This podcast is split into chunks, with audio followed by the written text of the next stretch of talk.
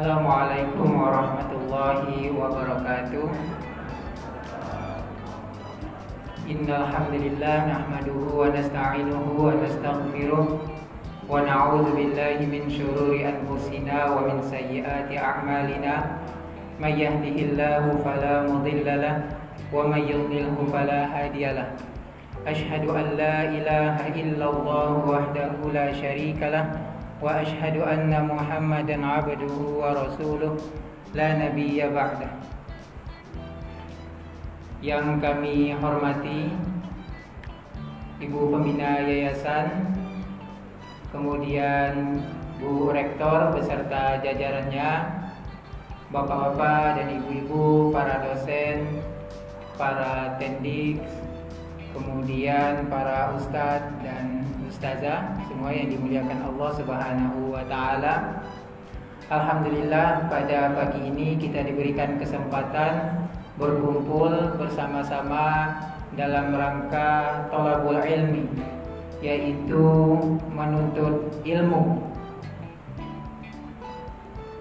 kalau kata orang sebelah mereka menerjemahkan ilmu itu dengan knowledge walaupun knowledge itu sebenarnya bisa pengetahuan dia belum tentu ilmu.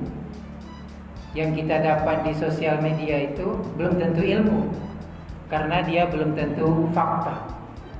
Dia hanya sebatas pengetahuan.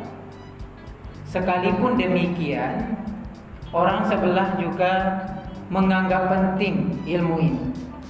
Karena il, dengan ilmu itulah mereka mencapai kemajuan di dalam Islam pula nanti definisi ilmu itu diklasifikasikan. Ada ilmu fardu ain dan ilmu fardu kifayah. Sekarang kita mau mengintip bagaimana orang sebelah, orang barat ya, orang sebelah kita di sebelah timur, di sana sebelah barat, menganggap ilmu itu penting. Saya mengintipnya dengan menggoogle ya. Kalau ada bawa handphone, Tulis why knowledge is important. Kenapa ilmu itu penting? Muncul nanti. Why knowledge is important in our life? Kenapa ilmu itu penting dalam kehidupan kita? Kenapa ilmu itu penting for success? Ah, jadi kata dia untuk sukses itu harus dilengkapi dengan ilmu. Dan ini seiring dengan apa yang dikatakan Imam Al-Ghazali barang siapa tapi kita berbeda nih.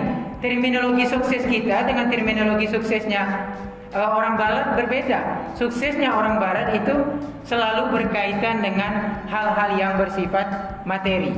Kata Imam Al-Ghazali barang siapa yang menginginkan kebahagiaan nanti kebahagiaan ini beragam ya dalam pandangan kita maka hendaklah dengan ilmu siapa menginginkan kebahagiaan di dunia maka dengan ilmu Siapa yang menginginkan kebahagiaan akhirat hendaknya juga dilengkapi dengan ilmu.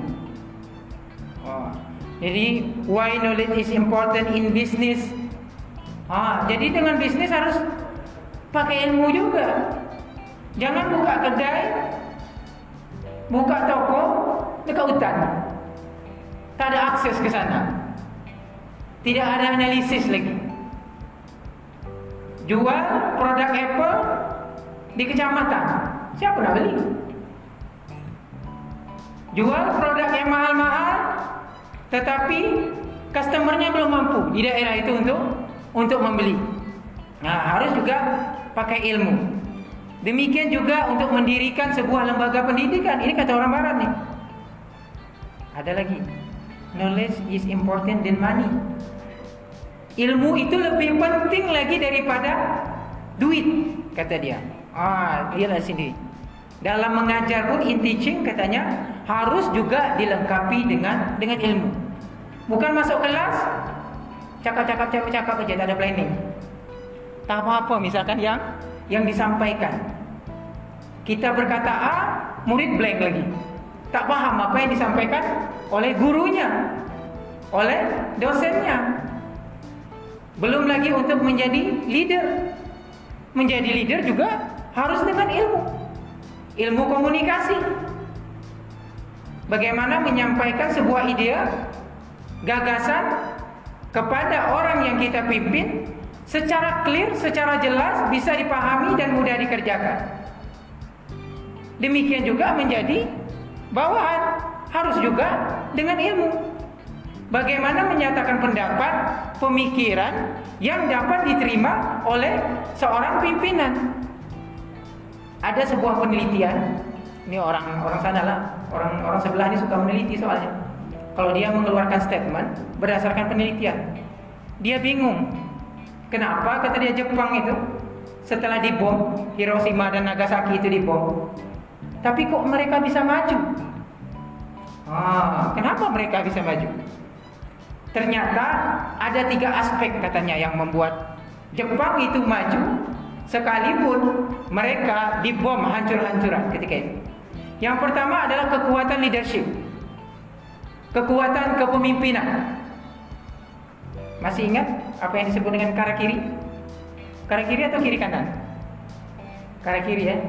Siapa yang tidak berhasil memimpin keluar. Siapa yang tidak berhasil menentukan kebijakan yang mensejahterakan, maka dia langsung out. Ada yang bunuh diri ketika sebuah kapal ya, e, karam ketika itu di Jepang, lalu Menteri Kelautannya, kalau tidak salah ya, kalau tidak salah, itu mengundurkan diri. Yang kedua adalah lembaganya. Jepang memiliki lembaga yang sangat profesional, yang sangat mampu maju ke depan dan memang bisa menjadikan Jepang menjadi sebuah negara yang kuat. Yang ketiga adalah rakyat yang dipimpinnya. Rakyat yang dipimpin juga menyambut dengan sistem yang telah dibuat oleh pemimpinnya. Jadi tiga komponen ini pemimpin, kemudian lembaga, serta orang yang dipimpin itu menyadari bersama-sama pentingnya ilmu dalam rangka sebuah kemajuan. Nah, kalau mau lihat eh, apa yang saya sampaikan ini, lihat di buku Budaya Ilmu karangan eh, Prof. Daud. Kemudian Jepang juga pada tahun 1888 mengantarkan anak-anaknya ke sekolah 30 ribu orang. Ketika itu sudah banyak ya 30 ribu orang ke sekolah swasta. Kemudian orang-orang di desa diangkut ke kota. Jadi orang-orang desa macam desa-desa kita lah diangkut ke kota, dimasukkan ke universitas, dimasukkan ke UNRI, dimasukkan ke Universitas, dimasukkan ke mana lagi? Ke UIN dan segala macam. Lalu kemudian dibiayai Siapa yang membiayai? Orang-orang kaya, orang-orang yang mampu, orang-orang yang memiliki kelebihan harta juga peduli terhadap pendidikan.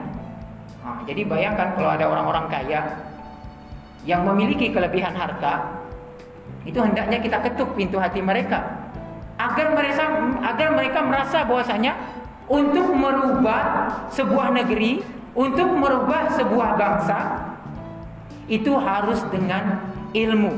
Mereka harus kita kita sadarkan dan harus kita yakinkan. Jangan sampai uang mereka itu digunakan kepada hal-hal yang tidak penting. Yang tidak ada kena mengena dengan pendidikan. Nah, kalau ingin kan baru ini maju, kenalah kita bernegosiasi, bergaul, mendekati orang-orang yang orang yang mampu agar mereka mengalihkan hartanya untuk kepentingan pendidikan. Nah, saya teringat kenapa misalkan pada masa Rasulullah Shallallahu Alaihi Wasallam Mekah yang ketika itu didominasi oleh keyakinan menyembah berhala, bahkan mereka mohon maaf telanjang keliling Ka'bah, tidak beradab ketika itu. Lalu kemudian anak-anak perempuan itu dibunuh Wajah mereka itu merah. Kalau anak perempuan lahir. Mereka dalam keadaan zulumat. Dalam keadaan kegelapan. Tetapi kenapa bisa menuju kepada ilan nur? Kepada cahaya. Satu, karena Rasulullah SAW memiliki karakter kepemimpinan yang kuat. Yang kedua, ada lembaga institusi yang memang ketika itu diyakini mampu untuk memajukan. Maka ketika itu adalah masjid termasuk Madinah yang ketiga adalah bagaimana orang-orang yang dipimpin oleh Rasulullah Sallallahu Alaihi Wasallam penuh ketaatan kepada kepemimpinan Rasulullah Sallallahu Alaihi Wasallam ketika itu. Menjadilah knowledge oh, adalah power. Ilmu adalah kekuatan yang merubah Mekah yang tadinya negara ataupun sebuah bangsa yang penuh dengan kegelapan menjadi nur penuh dengan dengan cahaya. Nah, sekarang ini dalam pandangan Islam, dalam world view of Islam, ilmu itu adalah sesuatu yang sangat mulia. Yang sangat berharga. Yang untuk mendapatkan itu bukan tidak ada adabnya, tidak ada aturannya. Kalaulah seorang bujang menganggap calonnya itu adalah sesuatu yang berharga, yang mulia, sebelum dia melamar, dia harus ada adab-adabnya. Harus ada caranya. Bagaimana orang yang menjadi targetannya itu dapat tercapai, dimiliki. Demikian juga dengan dengan ilmu. Bagaimana ilmu yang kita inginkan yang mampu merubah pribadi kita, mampu merubah masyarakat kita, mampu merubah negara dan bangsa kita, itu juga ada adab-adabnya. Itu di dalam di dalam Islam. Qul hal yastawil ladzina ya'lamuna wal ladzina la ya'lamun? Samakah orang-orang yang berilmu dengan orang-orang yang tidak berilmu? Tidak sama. Cuma ilmu di dalam Islam memiliki satu sakral, sesuatu yang sangat berharga, sangat suci, sehingga prosesnya pun juga harus dijalani dengan dengan baik. Nah, oleh karena itulah para ulama kita menulis sebuah buku Adabul Alim wal Muta'alim. Adab orang yang menuntut ilmu dan orang-orang yang mengajarkan ilmu. Jadi orang yang menuntut ilmu harus ada adabnya, dan orang yang mengajarkan ilmu juga ada adabnya. Seorang guru tidak boleh menuntut muridnya saja yang beradab. Adab tepat waktu masuk ruangan, adab berpakaian dengan baik ketika belajar, duduk yang baik, mencatat yang pelajaran dan segala macam. Seorang guru juga dituntut harus memiliki adab-adab yang baik ketika dia mengajarkan ilmu. Buku ini ditulis oleh Imam An-Nawawi Beliau hidup di Damaskus ya di desa Nawa. Umur beliau kira-kira 40 tahun. Kalau tahun Masehinya tahun 1227. Beliau atau 23 beliau itu hidup. Berapa tahun yang lalu kira-kira? 900 tahun yang lalu. Beliau menulis banyak buku, banyak karya. Yang kata para ulama, kalau dihimpun karya beliau dan dibagi per hari, maka beliau itu akan menulis satu hari dua buah buku. Kalau menulis satu hari dua buah buku, berarti berapa artikel ibu-ibu yang dibaca oleh Imam Nawawi ketika itu? Tak tahu berapa artikelnya, berapa jurnal untuk membuat sebuah buku ketika itu. Nah itulah Imam Nawawi. Dan beliau kalau belajar satu malam 12 mata kuliah. Jadi ada psikologinya di situ, ada sosiologi, ada ini bahasa kita lah ya, bahasa kita. Ada matematika. Jadi 12 mata kuliah, 12 mata pelajaran yang dipelajari oleh Imam Nawawi dalam satu malam. Beliau mampu menguasai berbagai disiplin ilmu hanya dalam waktu 6 tahun. Umur 19 sampai umur 25, beliau sudah menguasai berbagai ilmu. Kita mulai dari SD 6 tahun, SMP 3 tahun, SMA berapa tahun? 3 tahun lah, berapa dah? 12 tahun lah. Kuliah masih juga terasa bebal. Macam mana ilmu ini nak masuk nak? Tak ngerti-ngerti juga. Kalau pun ngerti, yang ngerti lah lupa pula. Jangankan nak buat buku. Dua buku sehari. Nak baca satu hari, dua halaman pula kesusahan pula. Baru nak baca, nah, ada pula agenda. Baru nak baca, Shopee katanya. Keluar pula itu Shopee.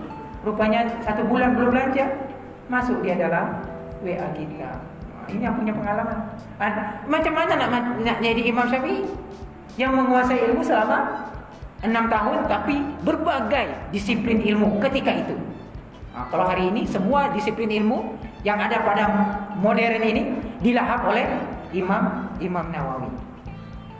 Saking cintanya beliau dengan ilmu, beliau tidak menikah. Jadi itu ada reason alasan.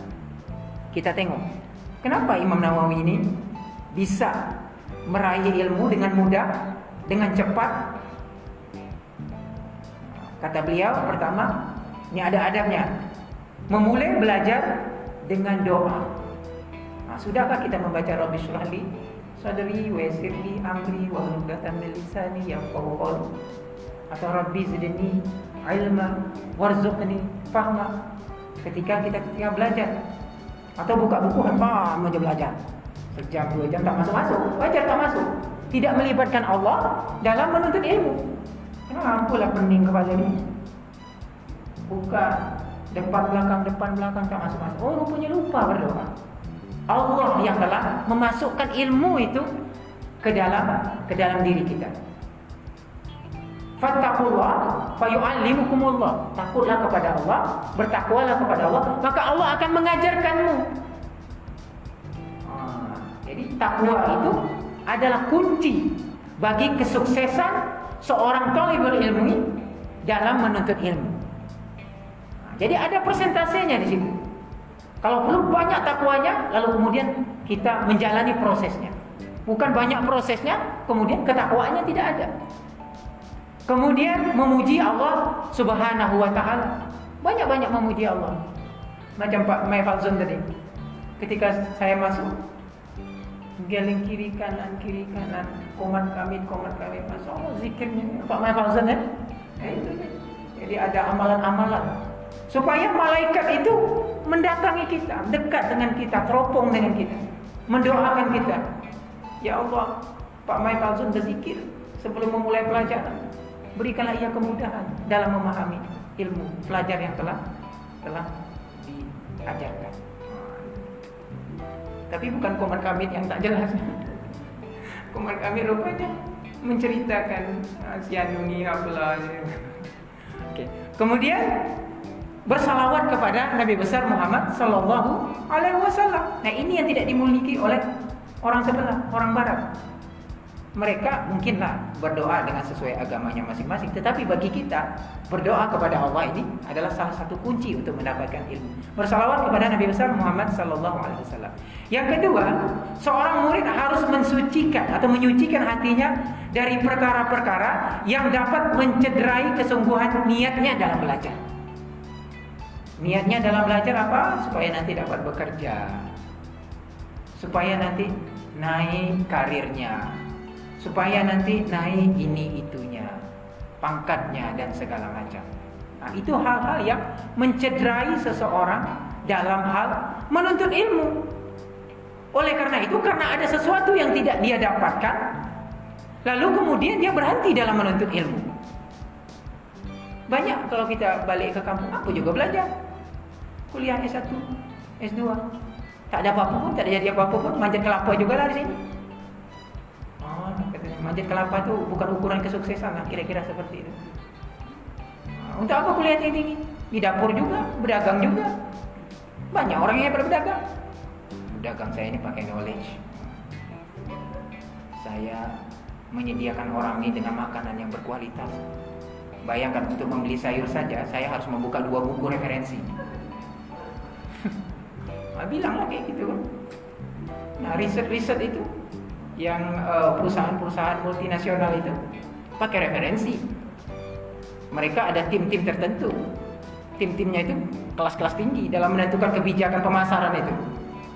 Nah, makanya di kampung itu cuma ada kedai runcit. Itulah suka ngejek orang. Nah, jadi yang multinasional besar dia karena dia pakai pakai ilmu. Nah, walaupun ilmunya keduniaan juga harus ada ilmunya. Kemudian kita harus menghapuskan hal-hal yang dapat mencederai niat kita dalam hal menuntut ilmu. Supaya ia dapat menerima pelajaran dengan baik dan mudah dalam menghafal. Oh, ternyata pikiran-pikiran yang mengacau nih itu menghambat bagi kita dalam menerima pengetahuan. Nanti kalau aku belajar tak ada dapat apa-apa pun, apa gunanya aku belajar? Penat-penat tunggak tunggik tunggak tunggik buat makalah hadir ke kelas tapi tak nampak pun tengoklah si A itu tak berhasil juga nah wajarlah pikiran-pikiran seperti ini ternyata mengganggu kita dalam hal menerima menerima pelajaran. Ada uh, seorang saya selalu menceritakan seorang dosen dari UNS ya, Universitas Nasional Singapura. Dia ketika itu sedang belajar fisika atau kimia dalam uh, mencoba mengisi pelajaran uh, PR dia lah. Ketika itu sudah S3 dia ketika itu. Soal ini susah sekali dia pecahkan dalam menjawab soal itu. Jadi apa yang dia lakukan? Dia istirahat, kemudian dia membaca Al-Quran satu halaman. Setelah dia membaca Al-Quran satu halaman ini, lalu kemudian dia mampu untuk memecahkan masalah itu. Bisa jadi dengan membaca kan di dalam Al-Quran dikatakan Al-Quran itu syifa, Al-Quran itu obat. Obat heng itu tadi mungkin kan? Heng baca tak ingat Allah tadi kan. Nah, yang suka buat paper nih. Nah, apalah tadi ide ini tak mengalir. Sudah pun pergi ke kafe, dua jam tiga jam, cuma satu paragraf. Itu pun besok akan hapus pula lagi kan. Nah, itu hang lah tuh. Banyak lah baca Al-Quran. Mudah-mudahan, mudah-mudahan tak hang. Nah, siapa yang buat skripsi kalau ada mahasiswa di sini? Kena lah banyak-banyak membaca membaca Al-Quran. Biar biar dia tuh cair sikit otak tuh dengan membaca Al-Quran. Nah, ini kata ulama aroma wangi hati karena ilmu. Jadi orang yang menuntut ilmu itu hatinya seakan-akan beraroma, wangi. Seperti tanah yang subur disirami, siap untuk ditanami. Jadi hati kita yang ikhlas, hati kita yang sungguh-sungguh dalam belajar, tidak ada niat A, niat B kecuali karena Allah Subhanahu wa taala, maka dia seperti tanah yang subur. Tanah yang subur yang kalau dilempar di situ benih, maka akan menumbuhkan tanaman dan menghasilkan buah yang segar. Jadi kita harus membersihkan dulu nih lapaknya nih. lapak-lapaknya nih, lapak-lapak yang untuk menerima ilmu ini kan hati. Jadi kita bersihkan sehingga ilmu itu tepat pada tempatnya dan dia siap untuk duduk di situ. Siap untuk diterima oleh oleh hati kita. Kemudian menyingkirkan hal-hal yang dapat mengganggu konsentrasi dalam mendapatkan ilmu. Contohnya pemakan. 5 menit buka buku makan. Punya sana, punya sini, tiga jenis pula tuh ada makanan Korea, ada makanan kampung, ada keripik kampung di situ sudah habis makanan satu, coba pula cari makanannya lain, apa yang terbaru nih? Apa pula kedai apa, kedai makan apa pula yang enak dipesan? Nah, kemudian apa lagi? Handphone. Kalau dulu di kampung TV ya, TV, handphone dan segala macam itu harus dijauhkan, harus disingkirkan dari dari kita. Tapi kalau kita belajarnya dengan handphone macam mana? Kalau dengan handphone, mau diapakan lagi? Jangan buka yang lain, khusus Zoom itu aja saya sempat mengajar murid-murid itu bernyanyi pula dia. Di depan. Tak tahu apa yang dinyanyikan. Mungkin ya supaya tenang sedikit lah karena zoom itu agak sulit barangkali. Uh, menerima pelajaran melalui zoom dibawa dia nyanyi. Kemudian kata Abu Hanifah gangguan belajar dapat disingkirkan dengan mengambil jalan hidup sederhana. Ternyata hidup sederhana ini merupakan wasilah merupakan salah satu cara kita untuk dapat menerima pelajaran. Saya selalu contohkan kepada mahasiswa, belajarlah hidup yang sederhana. Nanti ketika belajar jangan bermewah-mewah. Kalau nanti berpakaian handphone yang bagus gitu. Padahal untuk standar dia cukuplah yang sedang gitu kan. Kemudian memakai tas yang bermerek bagus betul. Padahal mahasiswa cukuplah yang biasa-biasa saja. Karena nanti kamu ingin mencari perhatian dari orang lain. Nanti kamu sedang belajar, ada dah orang nengok tas saya, ada dah orang nengok gelang saya, ada enggak orang nengok. Akhirnya memikirkan itu, pelajarannya pun terlupakan. Nah, oleh karena itu kata Abu Hanifah, hendaklah kalian itu mengambil jalan hidup yang sederhana dan tidak berlebih-lebihan. Nah, sekarang definisi sederhana itu uh, tergantung dengan sesuai dengan keperluan. Jangan pula misalkan eh, saya ini mau sederhana tak payahlah pakai handphone. Padahal belajar sekarang ini perlu perlu handphone, perlu WhatsApp dan media-media lainnya. Nah, itu tidak cocok juga. Kemudian Imam Khatib Al-Baghdadi ini ulama juga dianjurkan jika memungkinkan para penuntut ilmu itu orang yang masih masih bujang. Nah, jadi mahasiswa-mahasiswa ini beruntung nih. Hmm, nah, jadi harus maksimalkan sebelum kita beristri ataupun sebelum kita bersuami. Karena suami dengan istri, istri ini banyak kerenahnya. Katanya, ini ada penasehat. Kalau mau kuliah S2 atau S3, pastikan sudah melakukan komunikasi dengan pasangan masing-masing. Are you ready?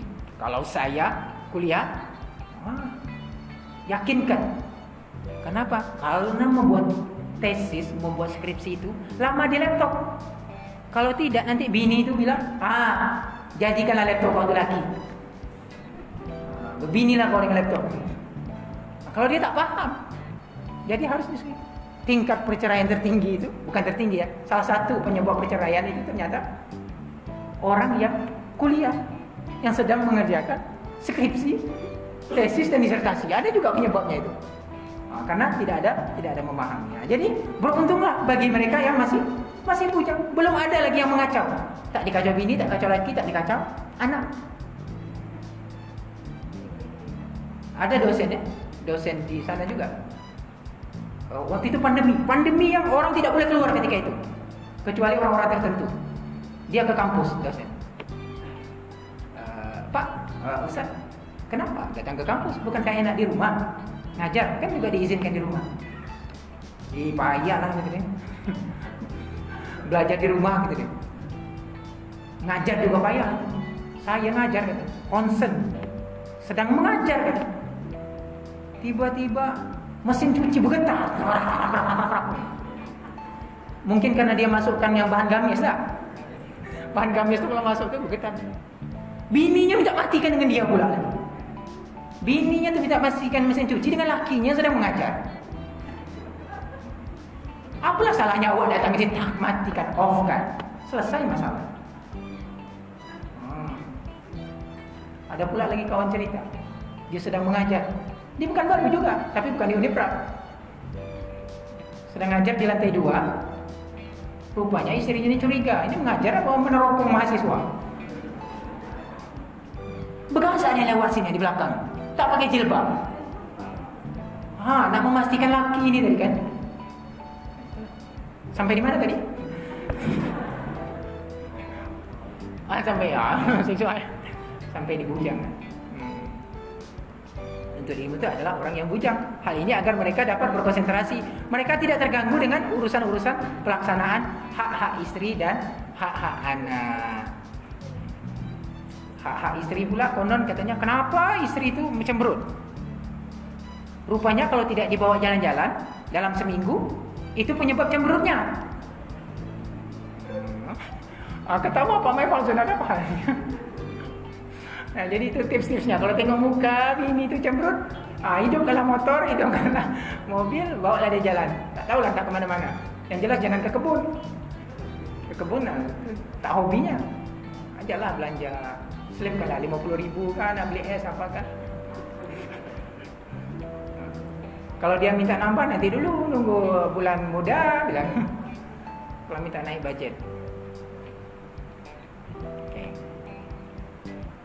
Ah beruntunglah orang-orang yang bujang bersyukur berzikir kepada Allah Subhanahu Wa Taala. Kemudian rela bersusah payah dalam mendapatkan ilmu ini alasan sikit flu. Tak datang belajar. Macet. Ban kempes. Padahal kempesnya itu masih pakai ban apa tuh yang, yang kalau bocor sikit masih jalannya apa? Tubeless. Tapi itu cukup menjadi grimis. Pening sikit. Tak datang. Kelas reguler pendaftaran semangat.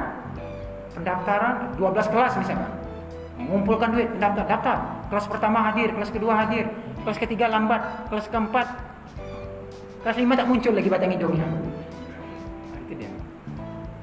Karena apa? Karena tidak mau bersusah payah, tidak mau menghadapi tantangan dalam hal belajar. Kalau di kampung ditanya, kalau kuliah habisnya berapa? Jadi dia hitung semester pertama sampai semester 12 tak cukup lah kelapa yang cuma 10 batang tuh Kambing dua biji itu tak cukup. Eh, dua ekor. Untuk menyelesaikan kuliah 12 semester. Seharusnya bertanya berapa uang masuk. Ah, uang pendaftaran cumalah 200 ribu. Daftar dulu. Nanti pikirkan semester satunya tuh. Semester 2 tuh nanti, semester 3 tuh nanti panjang lagi. Entah hidup entah tidak lagi. Nah, ini yang harus kita tanamkan kepada orang-orang yang di kampung. Dia suka. Nanti kalau kami berhenti di tengah jalan, putus di tengah jalan, rugi. Apanya ya rugi? Oh ada belajar 6 semester. Kalau lah dia berhenti 6 semester, dia dapat ilmu 6 semester tuh. Tak rugi dah. Nah, kalau dalam pandangan dia, dia harus finish, harus selesai. Kalau selesai itu nanti dia dapat pekerjaan, nah itulah dianggap dia sebagai sukses. Tanda dia rugi. Jadi kata Imam Syafi'i, ilmu tak dapat dipahami dengan baik, melainkan dengan kesabaran. Jadi salah satu karakter penuntut ilmu itu adalah bersabar. Siapa yang sudah buat skripsi? Yang kena coret-coret. Dosen ini pula memang suka coret. Jadi kata ada dosen di di sana juga, saya itu kata paling happy kalau jumpa kesalahan mahasiswi yang saya bimbing, mahasiswa yang saya bimbing. Saya tang, coret katanya. Walaupun titik. Itu pula ada saya senang. Nah, jadi uh, kita harus profesional. Kalau memang ada salah ya salahkan. Kalau tidak ya jangan happy pula kan. Jadi ilmu tak dapat dipahami dengan baik melainkan dengan kesabaran dan atas cobaan dan dan kesusahan hidup. Kesusahan hidup itu banyak sekali. Kesusahan hidup duit, kesusahan hidup kayak tadi tuh pasangan, anak, kesusahan hidup dalam mencari referensi, jadi nasihatkan kepada murid-murid kita kalau membuat tajuk, membuat judul skripsi itu jangan payah sangat. Jangan yang susah sangat. Jangan nak membelah air di laut. Nah, itu ada istilahnya di, di sana. Jangan mencari judul skripsi nak seolah-olah ingin membelah air yang ada di laut dan ingin menyapu awan. dan ingin menyelesaikan permasalahan dunia. Semuanya seolah-olah kehadiran dia itu memang dinanti-nanti dunia ini. Tanpa skripsi dia itu dunia ini akan hancur. Oh. Akhirnya dia sendiri yang hancur. Lama nulis skripsinya.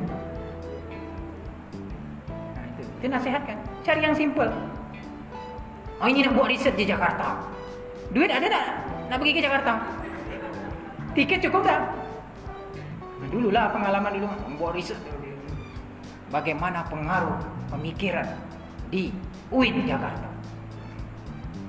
Ditanyanya. Siapa yang nak kamu temui? Tak tahu lagi siapa yang nak riset. Berapa jumlahnya? Kalau kamu sana nak nginap siapa? Dapat ada beasiswa. Terdiam. Akhirnya cari yang paling small sekali. Judul yang paling kecil. Tapi jangan pula yang kecil sangat. Yang sudah dibahas orang itu juga ini bahas agak cocok.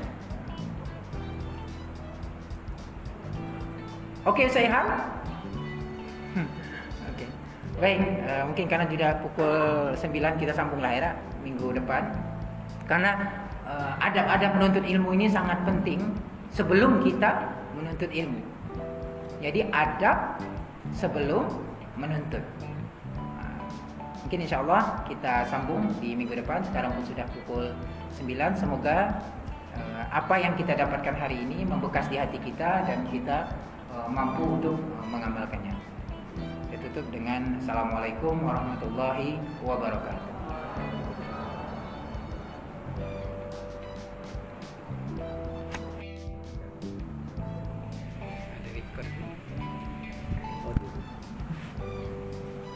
Terima kasih banyak yang disampaikan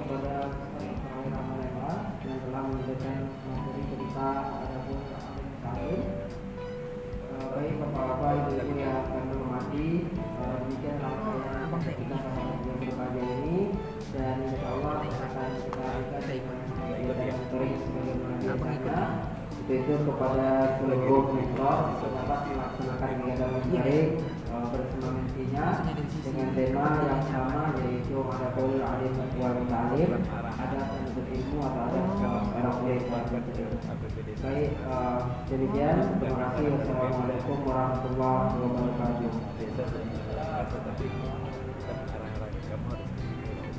diambil dari dana. Dari APBD desa lah. Biasanya tak tahu kan kalau sedang demo ya? Demo kan?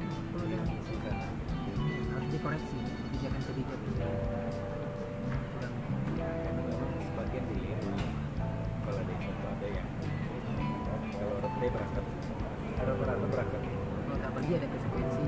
Dengar seperti itu iya iya. Nah jadi kan nggak dari pergaulan dan Pergaulan. mana.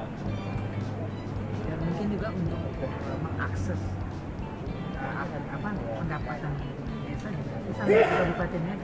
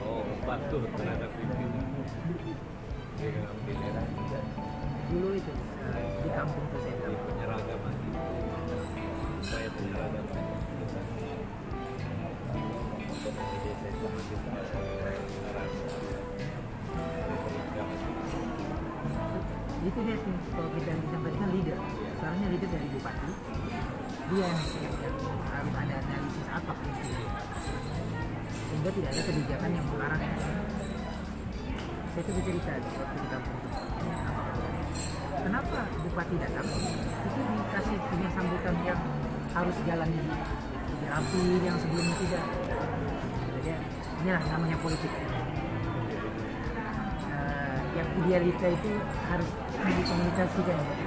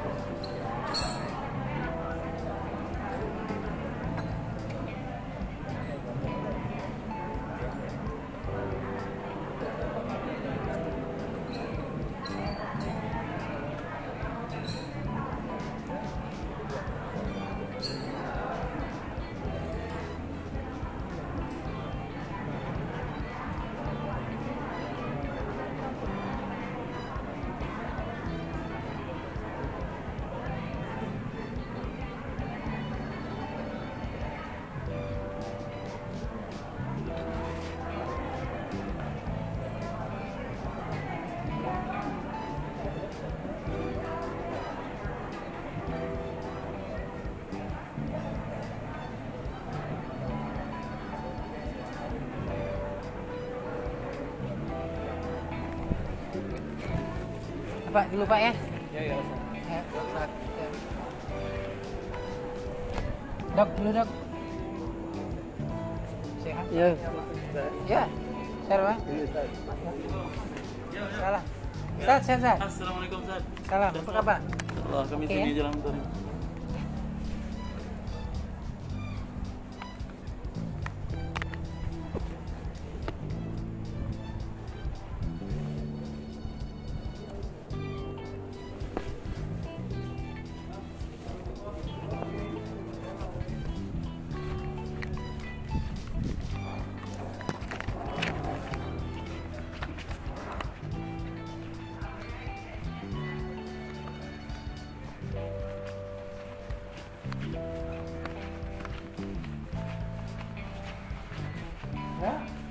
Uh, tak ada, tapi boleh ke kalau boleh tak apa. Tapi kalau tak ada tak apa-apa juga.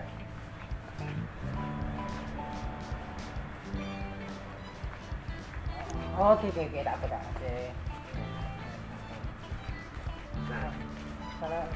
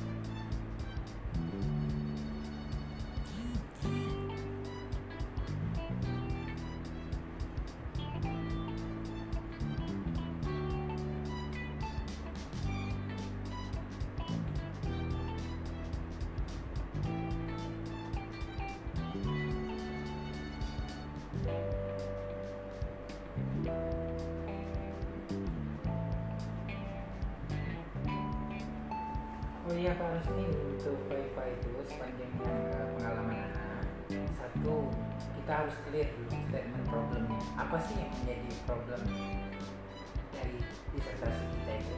Yang pertama. Yang kedua metodologinya. Apa sih metodologi yang kita gunakan dalam rangka menjawab problem statement itu? Dan itu harus jelas kadang-kadang dia mereka itu tidak eh, melihat hasil tapi mereka melihat bagaimana cara kita menjawab problem itu sehingga dapat hasilnya itu. Nah, jadi metodologinya harus harus jelas. Jangan sampai uh, metodologinya salah ataupun lain, kemudian hasilnya lain. Nah, jadi itu uh, kira-kira seperti itu. Yang ketiga, yang ditanya itu apa sesuatu yang baru. Nah. Jadi kita harus bisa meyakinkan mereka tentang apa yang baru dari disertasi kita itu. Kadang-kadang tiga poin ini sudah cukup untuk uh, memberikan penjelasan kepada uh, penguji kita. Jadi nggak perlu juga panjang-panjang presentasinya. Yang tak penting itu di- dibuang aja. Apalagi online, online itu kadang 15 menit aja udah kelamaan tuh. Anak kemarin kalau nggak salah cuma 15 atau Iya 15 menit lah presentasinya. Jadi itu yang ditanyakan ke. Problemnya, metodologinya seperti apa, uh, kemudian apa yang pengen. Nah, dan perlu juga dan slide-nya jangan terlalu banyak kata-kata, just poin-poinnya aja. Yang yang anda terapkan juga ketika mencoba untuk PD, jadi syaratnya harus PD ketika presentasi itu. Anda pergi ke hotel, jadi semalaman itu anda praktekkan keizinkan itu pun juga masih ada gagap-gagapnya. Jadi harus kalau perlu ya. Karena anak kemarin itu mendadak di telepon. Satu minggu di telepon harus eh, mempresentasikan atau harus kaipa jadi aneh tidak terlalu matang persiapan tapi salah satu solusi yang aneh cari itu pergi ke hotel. Dijauhkan dari orang. Kemudian internet juga itu harus dipastikan kalau bisa dua dua apa istilahnya dua dua internet lah. Untuk persiapan gagal bisa digunakan kalau bisa ada personal assistant jadi misalkan istri antum sedang ujian ya antum lah yang sebagai personal assistantnya dia perlu apa nanti kalau ada mati laptopnya atau karena baterainya lemah karena nggak mungkin kan harus ngurus sendiri nggak mungkin kita harus pindah uh, mau ngecok misalnya. Mereka harus ada hal-hal yang spesifik